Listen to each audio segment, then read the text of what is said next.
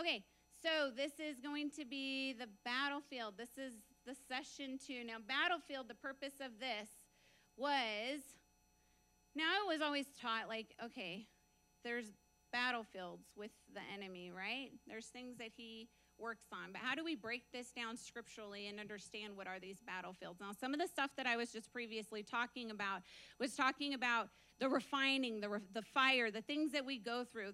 The thing is that when you experience things in your life and the stuff that you come in con- people you come in contact with, experiences that you come in contact with, all of those things can be used as a battlefield. Now, I believe, and I see everybody's lives, is that in some ways we are in a type of war every day. It's the way you position yourself in war, and it's the way that you carry power in war. Are you carrying a place in war where you are standing at the front, knowing that Jesus is in front of you, that no enemy can touch you because the way that you position your war and the way that you see things in your life can shift? When you look at the Old Testament and you look how people walked into war, you will look at it was always different, meaning that God always took people into a different place, the Israelites, into battle. Meaning he had some walk and fast and praise him while he destroyed the enemy. That's Jeho- Jehoshaphat. You, you have Joshua, where he goes and prays that the sun stands still. The sun stands still, and he goes out and kills all the enemy. The enemy was handed over to him. You have Jericho, where they're told through obedience to walk around the wall. And in the obedience, the wall falls. Now, as you look at war in the Old Testament, I really believe that it's an applicable thing for our lives today because there's a battlefield and there's a battleground that the enemy plays on every single day. Our job is obedience. In obedience, there is always power. Always power, meaning that the way that you see war, the way that you endure things will shift through the power of obedience. Because all that the Israelites were called to do was obey. Obey and he always shift, shifted it on them. God always shifted the way that he brought in victory within war. And I, and I absolutely believe it was so that he could never be boxed in and his power would never be boxed in. And they would never think that they could figure it out. Here's the one thing that I learned in my own life when it came to war and coming against the things of the enemy. When I would conquer an enemy over here, I believed I took that same thing into my next war and that I got to use those same tools. There's an element of tools that you will use in every single war, but that's just the word of God. That's the only tool that you'll always use. The way that God moves within His Word will change because that's where wisdom is. Because wisdom's beyond what you think. So it's the way that you will then see how war and how you come up against things changes by how you walk. And it's the same way that the Israelites did it. Their alignment was to the voice of God in obedience. The wisdom of God then destroyed the enemy in many different ways. So when you look at your life every day, this is a battlefield what is my position? Your position is obedience. Your position is aligning with his voice, and he may call you to do really weird things. Seriously. The things that God may call you to do in obedience may be the most uncomfortable thing that you've ever, ever, ever had to do. Let me give you an example. Like I told you, I started looking really crazy when I started praying for people recently, okay? Meaning that the Spirit of God started manifesting on me in weird ways that I had never seen power come through my body the way that it was coming, that people would stare at me. He let it happen to me on stage at my church. Caused a lot of pushback. There's a girl who teaches on deliverance, but I think she's a demon. That'll mess you up. They said she's anointed. That prayer was anointed, but she doesn't fit in here. She doesn't fit into what we're doing here.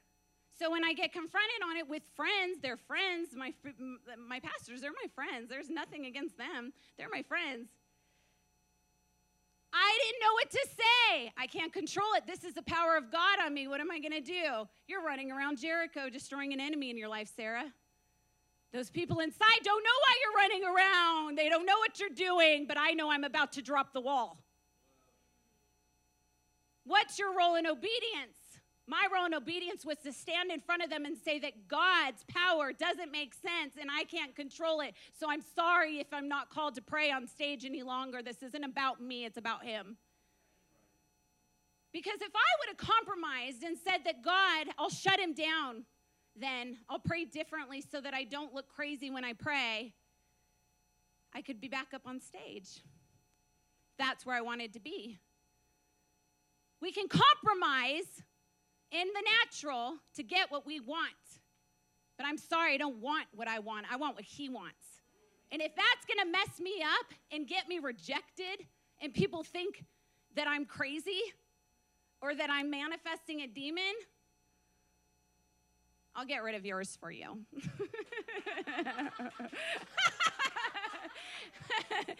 is what I'd really like to say. Because people can't figure it out.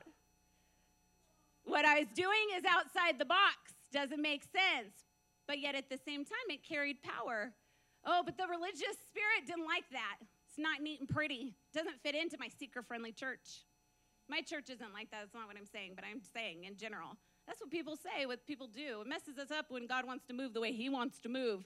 When He tells you to stomp around Jericho, look crazy to people. Sarah, I'm going to spin you on stage. You're going to get really embarrassed.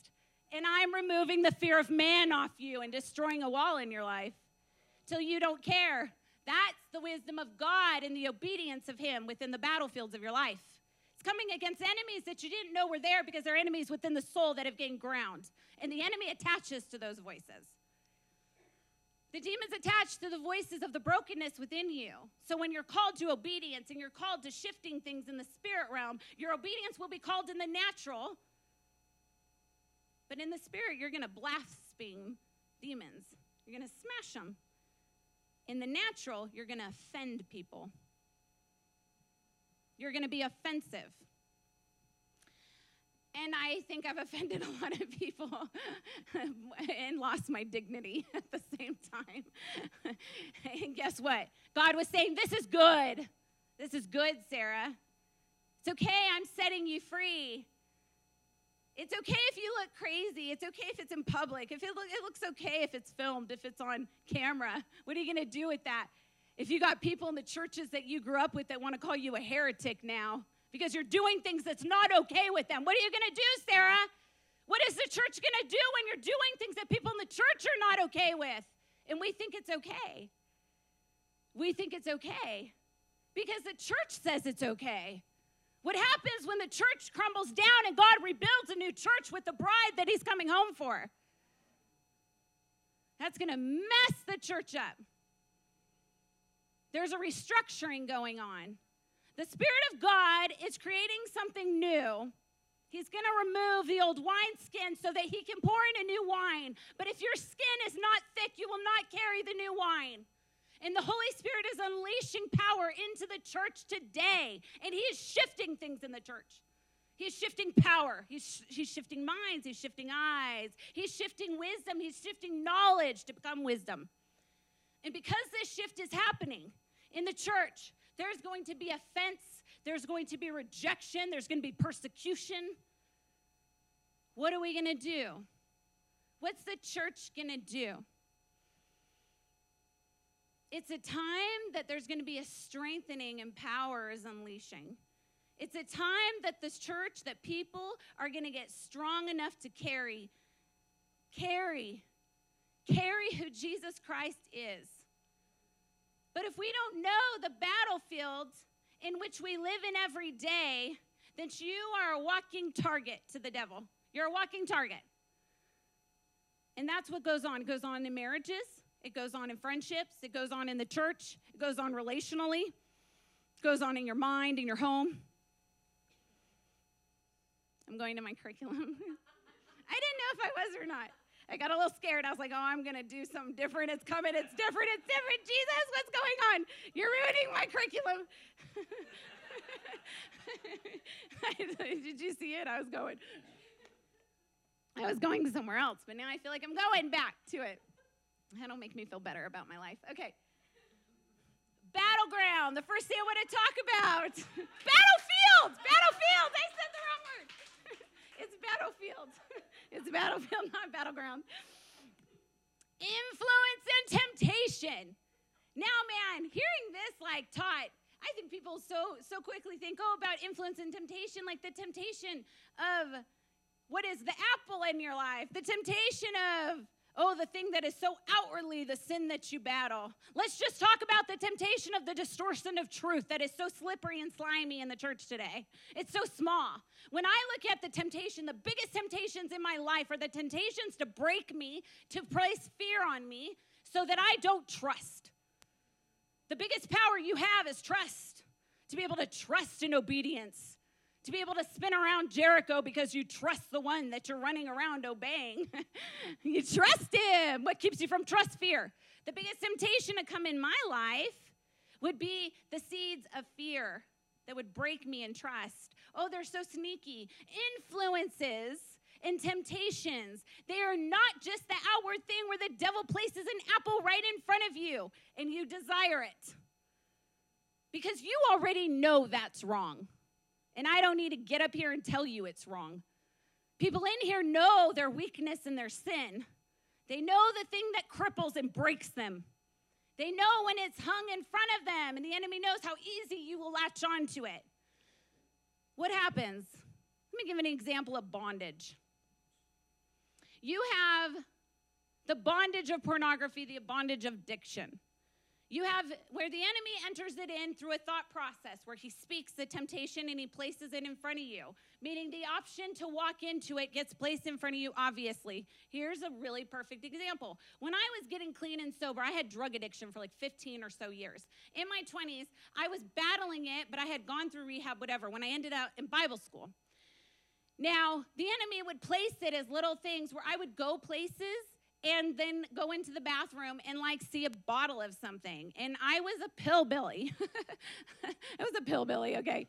Like I did a lot of drugs, but I really did like pills, okay? So if I went into somewhere and I would see like whatever, a bottle of opiates, a bottle of something like that, man, the devil would set it right on that corner and I could spot a bottle of that from back there. I'd be like, oh, what's that? Like, you know, when you just know what your problem is, and all of a sudden, if you have a problem with alcohol, you see the bottle of vodka that's behind your head like that, right?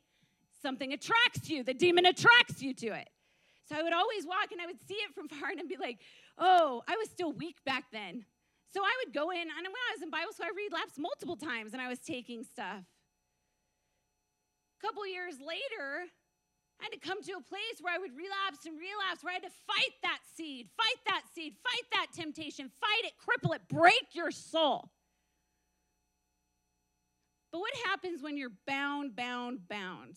I had freedom in those places, so I had been free. So they were small relapses. I was able to get, gain more ground, gain more ground, where the demonic spirit of addiction was being stripped of me, but it would come in with little temptations. What happens when it comes to like the temptation of a sexual temptation, pornography, addictions of that? It comes in in a simple seed. Like to get me back on there. Maybe I would notice a bottle of pills, I'd take one. Oh, the next day I'd take a couple. What happens is I open the door in the spirit realm. The demonic opens the door through the suggestion. When I make a purposeful sin, opening the door, you just create this legal access point for a demonic spirit to attach to the soulish parts of you your mind, your body, your will, your emotions. The demon then attaches, it can gain very much power and control.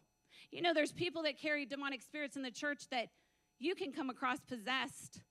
That literally a demon has that much power on your mind that you shift personalities like that. A lot of people don't know that that's a demon. You wouldn't believe it's a demon because you don't believe a Christian can be controlled by that. You would think that's considered possession. It is not considered possession, but it is a possession of the part of the mind that is not renewed unto Christ. It's the ability to have death so loud in one part of your mind that it attaches to your mouth and you willingly hand it to the voice, the opposite of Jesus Christ.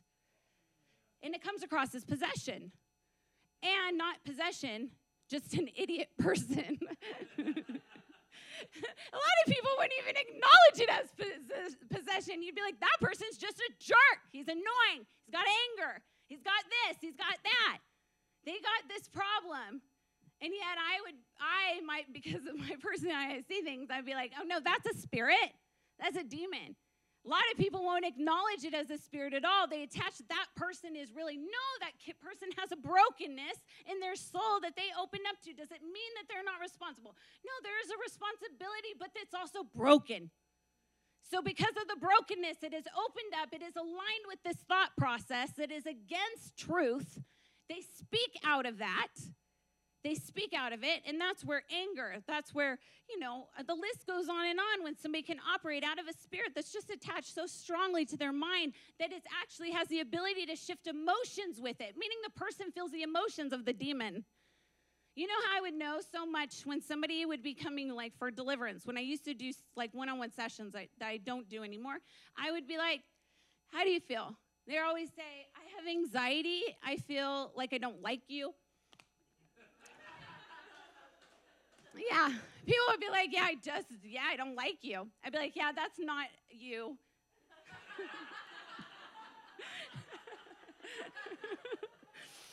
that's definitely not you. If anybody tells me they don't like me, I'll be like, no, that's a demon. Everybody likes me. you just need deliverance of your demon. They'll be like, I have anxiety. I have whatever. I'm like, you do not have anxiety. You don't have a spirit of fear. Your demons got it. You're feeling your demon's fear. your demon's afraid of Jesus. When you see Jesus go and cast the demon out of the, the, the, the kid that was having seizures, I don't I forget what text this is in. The demon manifests. I actually go into this in the, in the next one on deliverance. The demon manifests on the little boy, throws him to the ground in the presence of Jesus. It would come to appear that that child was not getting delivered, but yet that child was getting delivered. The devil was, the demon was afraid of Jesus Christ. So that's what I hear. I hear people, oh, I have anxiety, I have fear, or I feel I feel really anxious to come. I don't think I want to come. No, your demon's afraid. You just feel it. When you operate under anxiety and fear, there's a spirit that just spins the, the mind and I know, and I can, and I can tell you this. Do you know how the panic I used to live in? I would end up in the hospital all the time under panic disorders. I was medicated on everything. I would up for days with panic disorders. They couldn't even get me through an IV of Ativan to shut down the panic that I would live under. I would, I would get delusional under it because I couldn't breathe in the fear that I lived under after my sister died. It wasn't me. It wasn't me. Here's the thing, though. I do believe God will allow your fear to go full circle until you turn to Him on your knees, and He will allow it to go for a while until you stay on your knees. It's one choice to get on your knees one day. What does it mean to stay on your knees in desperation? It's okay. Sometimes panic will turn into that. It's not like, oh, look at somebody, you have an anxiety disorder. Okay, you need deliverance today to be set free. No, what does God want to do with that? God will let the fear go full circle to expose what's in there, to show what's in there. So sometimes those little those little seeds that get thrown out by the enemy, the little temptation can turn into the bondage that turns into the spinning when the demonic can attach strong. It can attach strong. When we get our eyes open to how the devil, demons work within people within our lives, your life will be shifted in so much power it'll freak you out. But do you know how bad the enemy does not want that for you? That's why I always like, I'm like, oh, I can't wait to hear the stories of any time that I'm doing something like this, of what people's lives hit the fan. Oh, the devil gets so freaked out. He does not want people to know truth. He is so scared of him getting exposed on people's lives that they walk in truth and they realize that he's a chess piece, that he gets to be played as a chess piece in your life. That all of a sudden the battleground changes so much more. You are not weak in the battle, you are at the forefront, all through obedience. Now, when I talk about like the like the shifting, the spinning. You have the open door. You have the thing where you latch onto something, where you take hold of something that then becomes the open door in the spirit realm. It could be just fear, it could be a suggestion of fear through something you're going through. And because it gets in and it spins in you, there's something in you that it's able to align with. What is that? The broken part of you, the unrenewed you, the unrenewed mind, the parts of you that have not been renewed under truth. You want to talk about how an influence turns into a bondage? It, it, the influence becomes the open door. The enemy latches onto the unrenewed part of your mind. The unrenewed part of your mind. Now it says in Hebrews 4:12 that the word of God, it is sharper than any two-edged sword. It has the ability to cut through joint and marrow, soul and spirit. In the cutting, it exposes the innermost thoughts. Now, here's the thing if the Spirit of God and the Word of God is not producing a wisdom and a severing and a cutting on you that can be painful because it exposes your innermost thoughts and it's not doing its job and you are not in the Word enough. Because that's what the Word of God is doing. Now, if you are somebody so filled with knowledge, so filled with Scripture, that you know so much Scripture, but yet it's not cutting and severing parts of your soul, then you have just filled yourself up to walk in pride. You've just filled yourself up to walk in pride. It has given you power in the natural. That's all you've gotten. You've gained power in the natural. There's a part of the Word of God that until it creates a resistance to where it's pushing something on you, exposing the innermost thoughts, there needs to be pain in it. Because there's a resistance in the severing, and the sword is sharp. You have in Ephesians 6 that the only, only piece of um, weapon is a sword. You're not fighting with anything else. You're armored in Ephesians 6. You have one weapon, it's a sword. What does he call it? The Word of God. The sword is movement, meaning it is not just movement and severing within your soul. It should not just be creating resistance in you, an uncomfortable feeling because it's exposing things and severing. It is also something that you use within battle. But it's not just something you speak aloud. Like I used to teach this. If you just speak it aloud, speak it aloud. You, you come against the enemy with scripture and scripture. There's so much power in that. There's so much power in that. But do you believe what you're saying? It needs to cut in you first. When it cuts in you, it pours out of you. I used to feel like I needed to be taught how to pray because I just needed how to learn how to stop whining. I had to learn how to stop complaining to God. And so I used to hear the power of your mouth, the power of your mouth, and what I said and what I did, what I would come out of my mouth to speak the opposite. And as I started to speak the things out of out of my mouth, things did get severed and things did change and things did shift. But until it shifted in me, did my prayer life just completely change to where it's not even a thought process when I pray? I'm just going to say what I believe He says. And if it comes out the opposite of what He says, then I pray that those words land in hell. They don't touch anything. Where are your words landing? Where's your mouth landing? The unrenewed mind will manifest in the natural by your mouth. The unrenewed mind. The unrenewed mind is something that aligns with death and not life. But how do you get that? How do you get that? How does that mind become renewed and become unrenewed? I believe the biggest thing, the biggest thing that comes in resistance to that is the hardening of the heart. The hardening of the heart, it is talked about all over the Old Testament, all over the Gospels. Jesus talks about the hardening of this heart that we have. There's a hardening that all of us have and experience in our heart. That alignment of the hardening of the heart from the things that you've experienced is the part of the soul that align with the unrenewed mind. That when an influence and temptation and the enemy suggests anything, those are the seeds that get rooted in those places.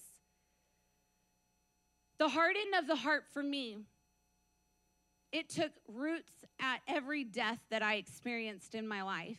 And even as I experienced freedom and joy and like crazy deliverances, crazy power, God would show me there's still layers of the hardening, there's still layers there.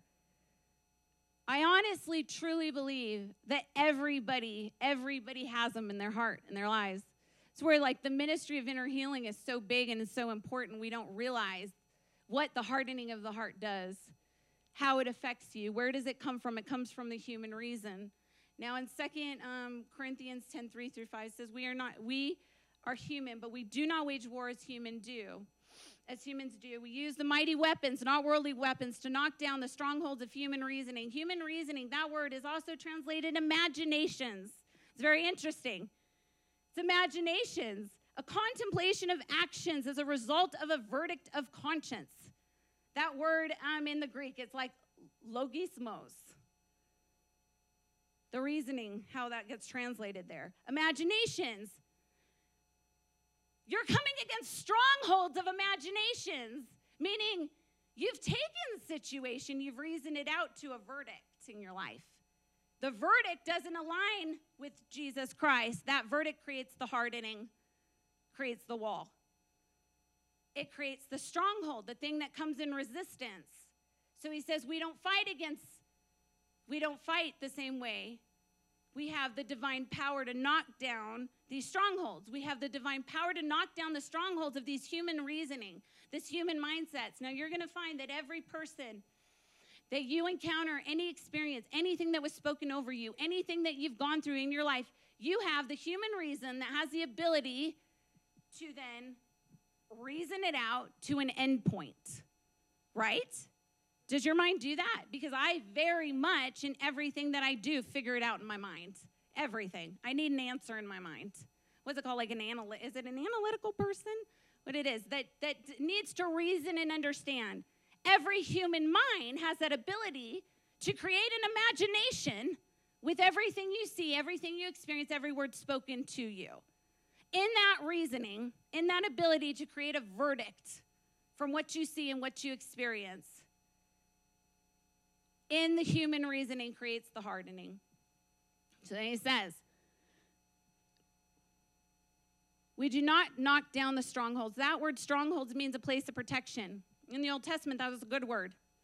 We just think the word stronghold means that you're bound by something. It's a place of protection in Scripture. That's what that word means. You've created a place of protection by the reasoning of your mind.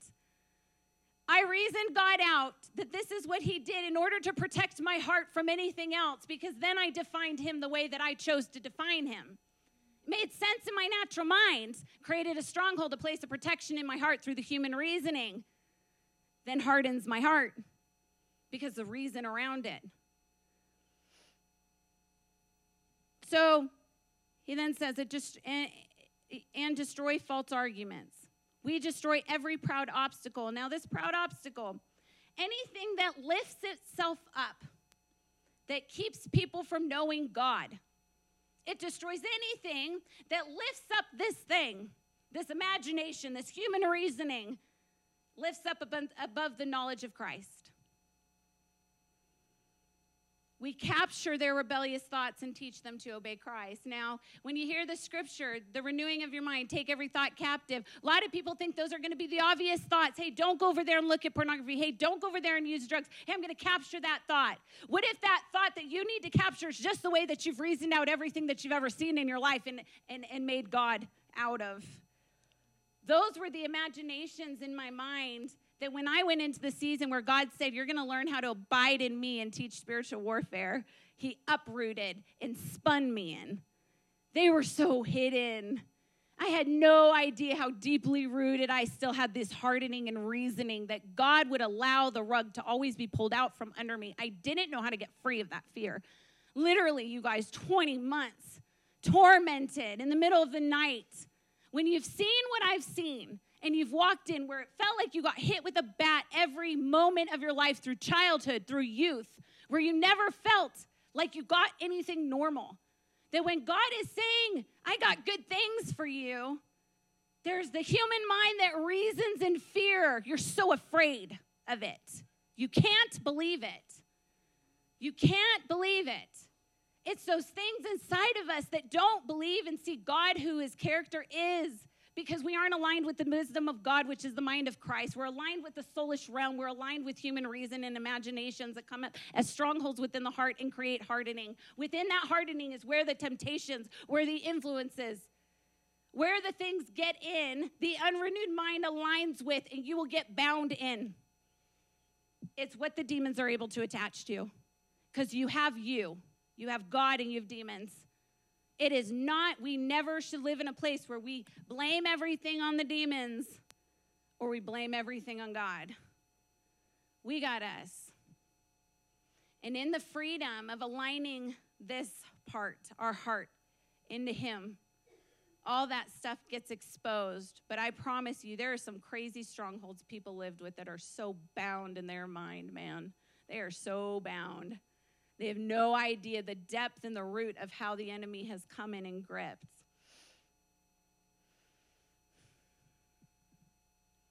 Now, like when I would walk into to really breaking breaking down the battlefield being like so sneaky and so small smaller than you have any idea. Like realizing these little things that the enemy puts the little seed into little seed into. I just needed something to start on. Like give me something god that i can latch onto. I don't want to walk out of here depressed. Like i'm like here's all your crap. Bye. See you next saturday. Like no. I need an answer. I need something to take hold of. I need something god that's my sword tonight. The biggest thing for me was my mouth. It was my mouth. Man, I didn't know how to control my mouth. Not that I was necessarily an abusive person, but I didn't know how to not align with what I thought and what I felt with my mouth.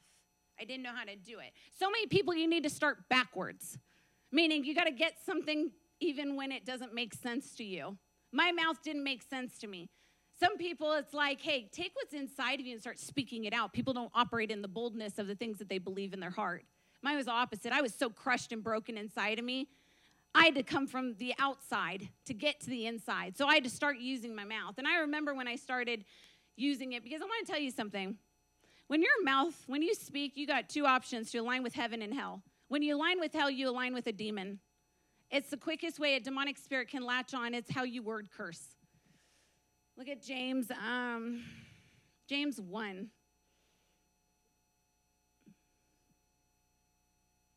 All right.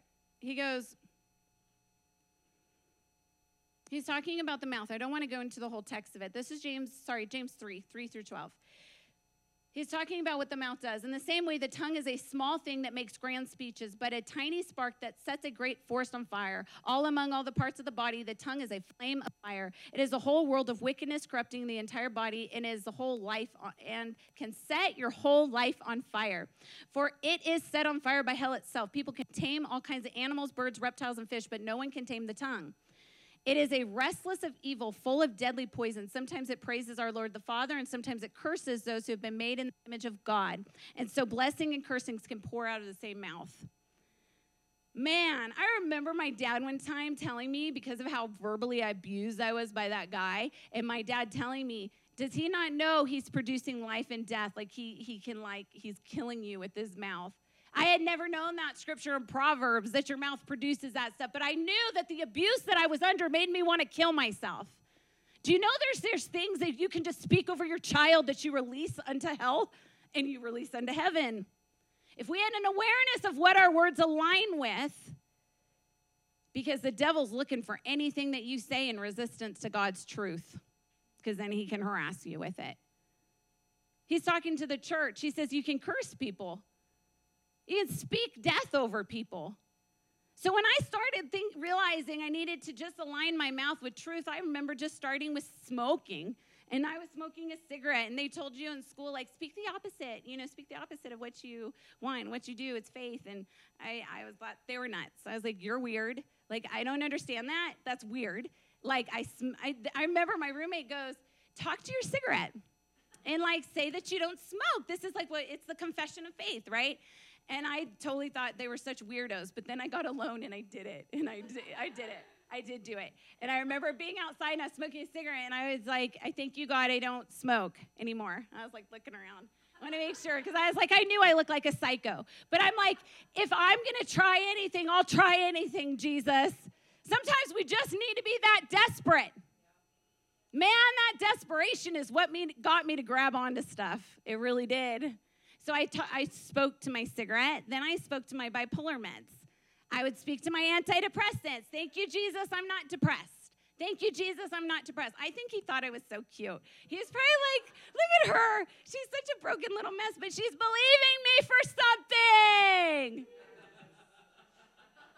I feel like he was like impressed. I think he thought it was cute. Like he took me to Bible school as a train wreck. He took me there and said, But she's desperate, I'll give it to her. He's okay. People didn't like me. I wasn't nice. I was super mean. So there was a reason.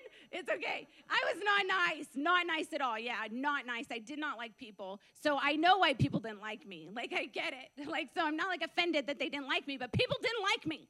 Okay? And here I am in Bible school, such a mess.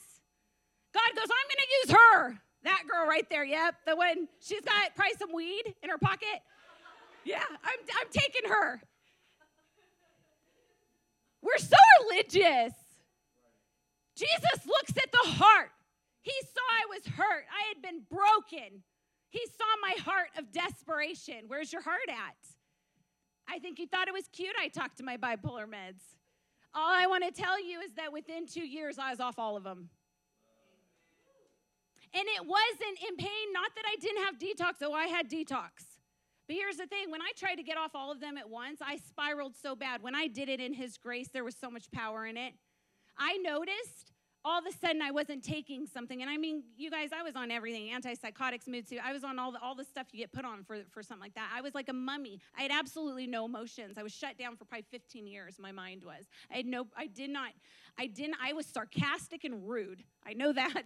I still was like, I would make jokes, but I wasn't like a normal, like having, like my personality I didn't know until my late 20s. I didn't know till I got off the meds. I was that subdued by these medications.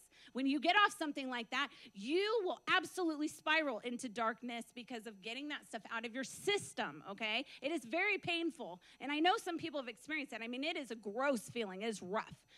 Under His grace, I didn't have that.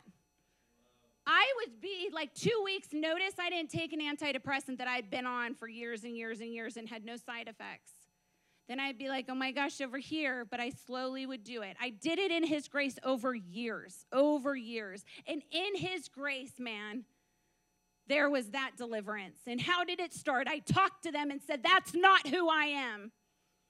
I said the opposite. Did I get to see it right then? No, I didn't see it till years later, but guess what? I stood on it. Sometimes you just got to grab on a promise and stand on it. Jesus didn't make me with bipolar symptoms. He didn't make me a drug addict. He didn't make me a total mess. No, He made me into the image of God, and that's what I was going to stand on. I had to start somewhere. My mind had to come first. My mouth had to come first. I had to start talking to something. I talked to my cigarettes. But you want I know something? Sometimes giving stuff up is painful. this is a funny story of how God made me quit smoking. Okay, like getting off the other meds. Oh, it was so in His grace. It was so in His grace. When it came to cigarette smoking, He gave me some time with it. And I talk, I talk about this in the book, and I'll say this: some people have a problem with that. Like that, that no, God wants you to put all that stuff away. Here was the thing with that. I was walking in obedience, and I was letting go of things, and I was being stripped of stuff. But if there was too much happening at the same time, I wouldn't have been able to endure it. So I remember as I was being removed, I was being delivered of things that first year at Bible school. When it came to the second year at Bible school, this is so funny. I would just be like at my apartment smoking a cigarette, and I remember walking back in and literally just being dropped by the Holy Spirit, like dropping on me. You ever seen somebody get slain in the spirit? He'd slay me in the spirit by myself in my apartment, okay? And I knew it was about smoking. He was trying to get my attention. I knew on my heart God was saying, I need you to stop smoking. I wanted a reward. I wanted to know why.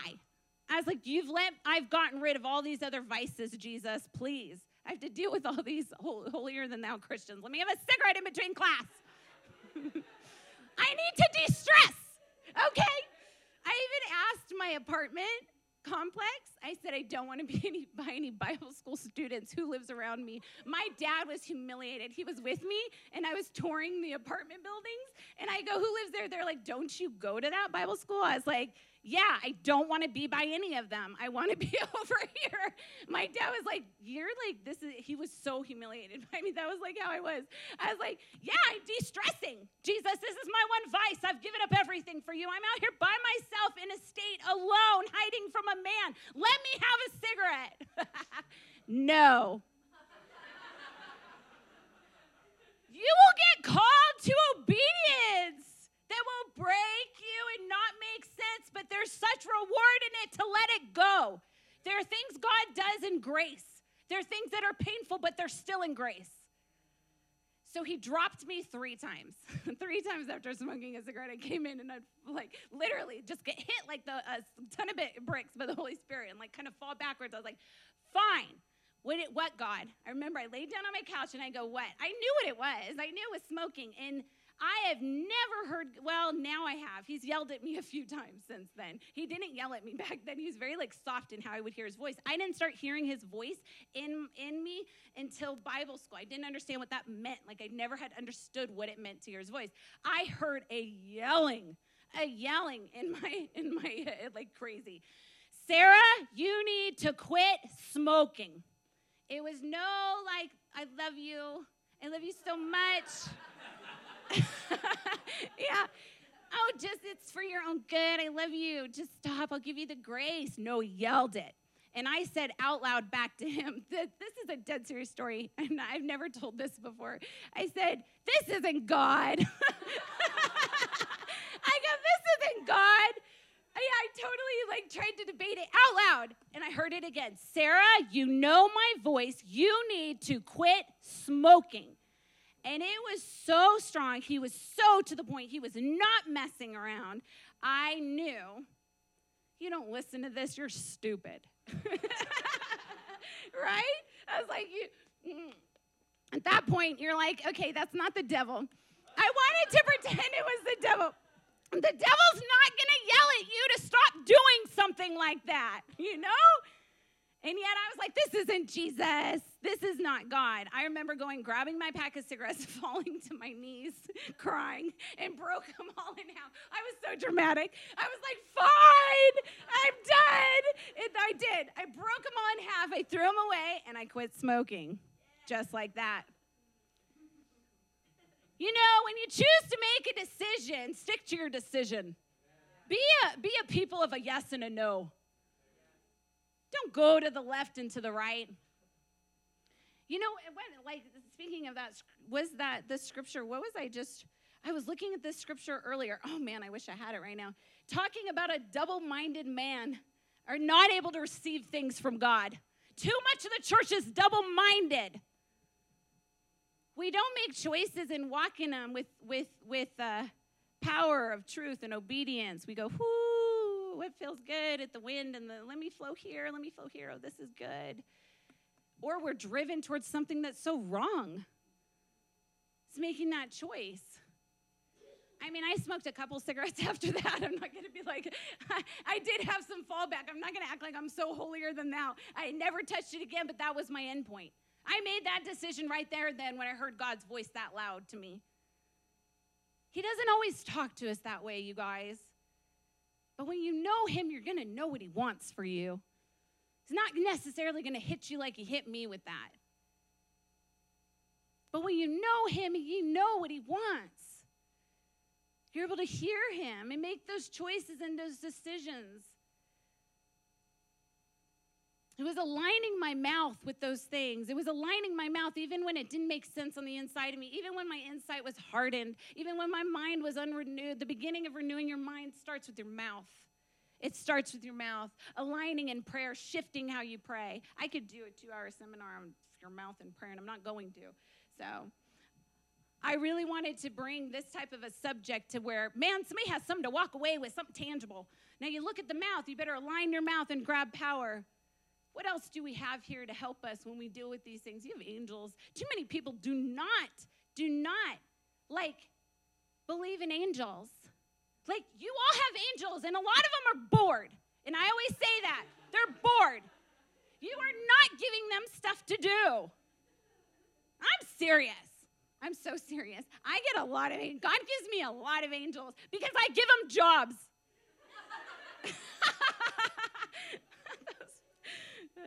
Uh, seriously, I do. Like, I truly, I know, I know, I know. Why?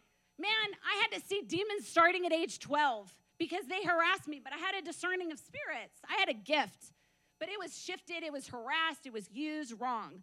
So I started seeing things in the, in the spirit realm at 12 years old.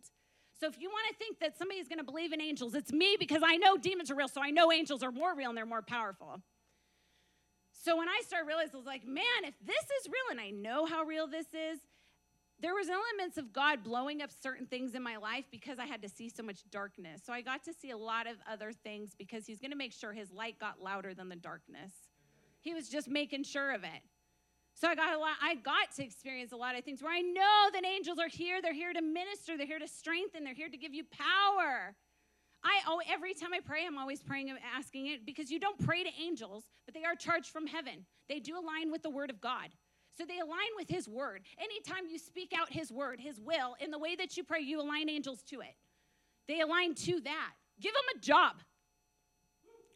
Because there's an element, they're here to fulfill the will of God. They will fulfill things from the throne room, but you are the hands and feet of Jesus, meaning they are here to align with what you say that aligns with him.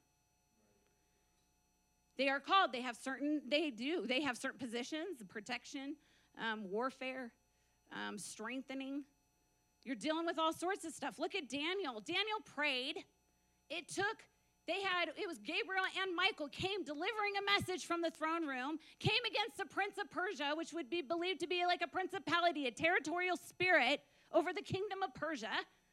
Came into opposition of that as they're delivering a message from the throne room to Daniel. Oh, if our eyes were only open. Think about that. Think about things that you release and pray over your life. You stand in promises. Do you even do that? Do you stand to declare things for angels to align with, to deliver things from the throne room over you? They align with it, they align with truth. They're here. They're here for you. Do you know there's angels that are here to minister just the love of God, but because you have such a seed of self hatred, you can't hear their voice? The, the seed of self hatred's louder than the voice of the angel that's sitting next to you, that was sent from Jesus to tell you how much the Father loves you and adores you, to strengthen you.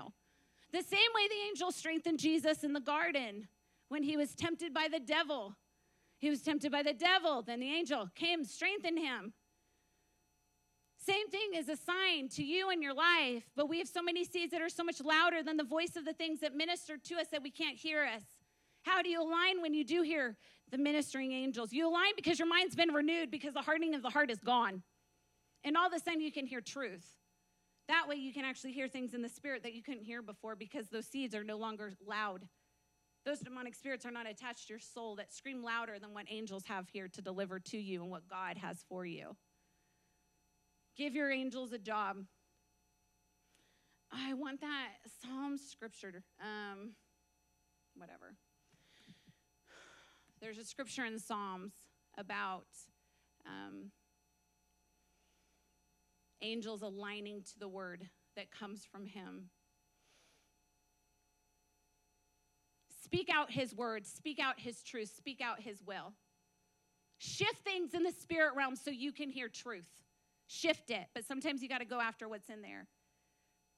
The purpose of this topic is to expose the play, playing ground that is goes on in our lives every single day in our minds in our souls in our relationships. Man just doing something on the relationships of the battleground and the battlefield that, that plays in marriages it's a it's a huge game. If you guys even knew how demonic spirits can shift confusion in communication in spirit realm that's how abusive stuff happens. Because there's brokenness on individuals both places and in any type of relationship it can be a parent to a child it can be a friendship it can be a marriage whatever it is that when there is brokenness operating in two sides, and spirits can come in and work and shift. And it's how abuse happens, it's how communica- uh, communication gets confused, it's how things get distorted in the spirit realm. It's the same thing when the word of God came from the, the seed and the sower, the word of God got snatched. It did not grow root, grow, grow root. You know the parable I'm talking about. It did not grow root because the person who had persecution walked away and the seed that was sown into him, which was the word of God, the devil snatched it from him. The same thing happens in the natural, in relationships and communications. Because your foundation is weak, you have wrong seeds. Seeds on each people, mindsets, hardening of parts, the unrenewed mind, those things that play games, the enemy then attaches to. The brokenness gets intertwined, communication gets broken. There's confusion, there's abuse that then happens. When we get aligned with Christ, things on the outside will shift for you. You will see it different. Doesn't mean you won't have the battle. The battle won't touch you the same. It won't touch you the same. And so I'm going to close this down because what I want you to walk away with, and the purpose of this is walking away with the power and the understanding of these things, that your eyes are open, that your eyes are open to these, these, these areas that can come against you. Now, the next subject, identity, is going to be dealing with not just understanding your identity in Christ. I want to change the way that that's even presented because there's so much about the doctrine of the righteousness that's on your life that is placed on you, that spiritual position. But if you don't have wisdom and revelation where things in your life have not been shifted, there hasn't been an unveiling of your heart. How do you get the hardening of your heart unveiled? What are the veils that come on the heart that that that blind us? Then you don't walk in the identity that's on your life and in the spirit realm is seen by every demon and every angel sees it on you. You don't walk in it. People don't walk in the identity and then we'll be going into deliverance, but it's not deliverance as in doing deliverance on people. It's actually living a lifestyle of deliverance. I feel like that's what God showed me. He was presenting what is it to live a lifestyle that you are delivered. You are not pursuing deliverance, you're delivered. It's a different type of a lifestyle. And then the enemy is exposed. Um, so I'm going to close. I'm going to close this down with prayer.